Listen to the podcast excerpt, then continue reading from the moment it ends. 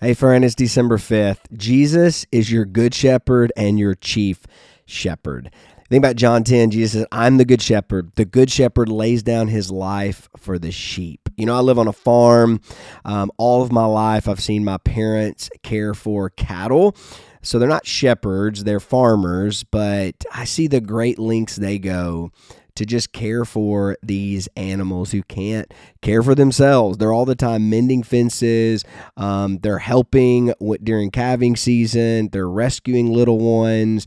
They're loading up cows when they've got hurt foot. They're taking them to the vet. They're giving them food. They're giving them hay. They're making sure they have water. And I get to help participate in that. So um, I get to help these cattle survive. And if you think about during Jesus' day, they had shepherds, and sheep were even more needy than cows. Like they couldn't do anything, they would roll over and they weren't able to get back up. So Shepherds would literally have to like roll sheep back over so they could just survive. They had to be led to still water. They had to just constant care and provision over sheep because sheep are very needy. And God takes that language. Jesus says to us, Hey, I am the good shepherd. In other words, I'm the one who cares for you, I'm the one who sustains you. You are a needy sheep. You need a shepherd, and the shepherd is me. But he doesn't just say he's a shepherd, he is a good shepherd. He's thinking back probably to Psalm 23, where the Lord is my shepherd, I shall not want. Jesus said, I am that shepherd. I'm that good shepherd.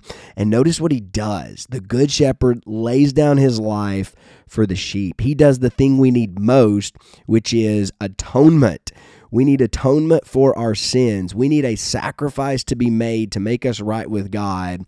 And our good shepherd dies in our place for our sins to rescue the sheep. And he's not just our good shepherd, he is our chief shepherd. It says in 1 Peter 5 4, and when the chief shepherd appears, you'll receive the crown of glory that will never fade away. So, pastors in the New Testament are called shepherds. That's one of our roles as pastors is to shepherd the flock. But it's really important to remember that Jesus is actually the chief shepherd. He is the chief pastor. He is the one who is ultimately in charge of your soul. All of your pastors, all the people under um, in church leadership, they're under Jesus, the chief shepherd. He is the one who is in control and is truly shepherding your soul. So, as a little sheep who's needy and who can't live life on your own, Run to your good shepherd, snuggle into his arms, let his good care sing over you. Whether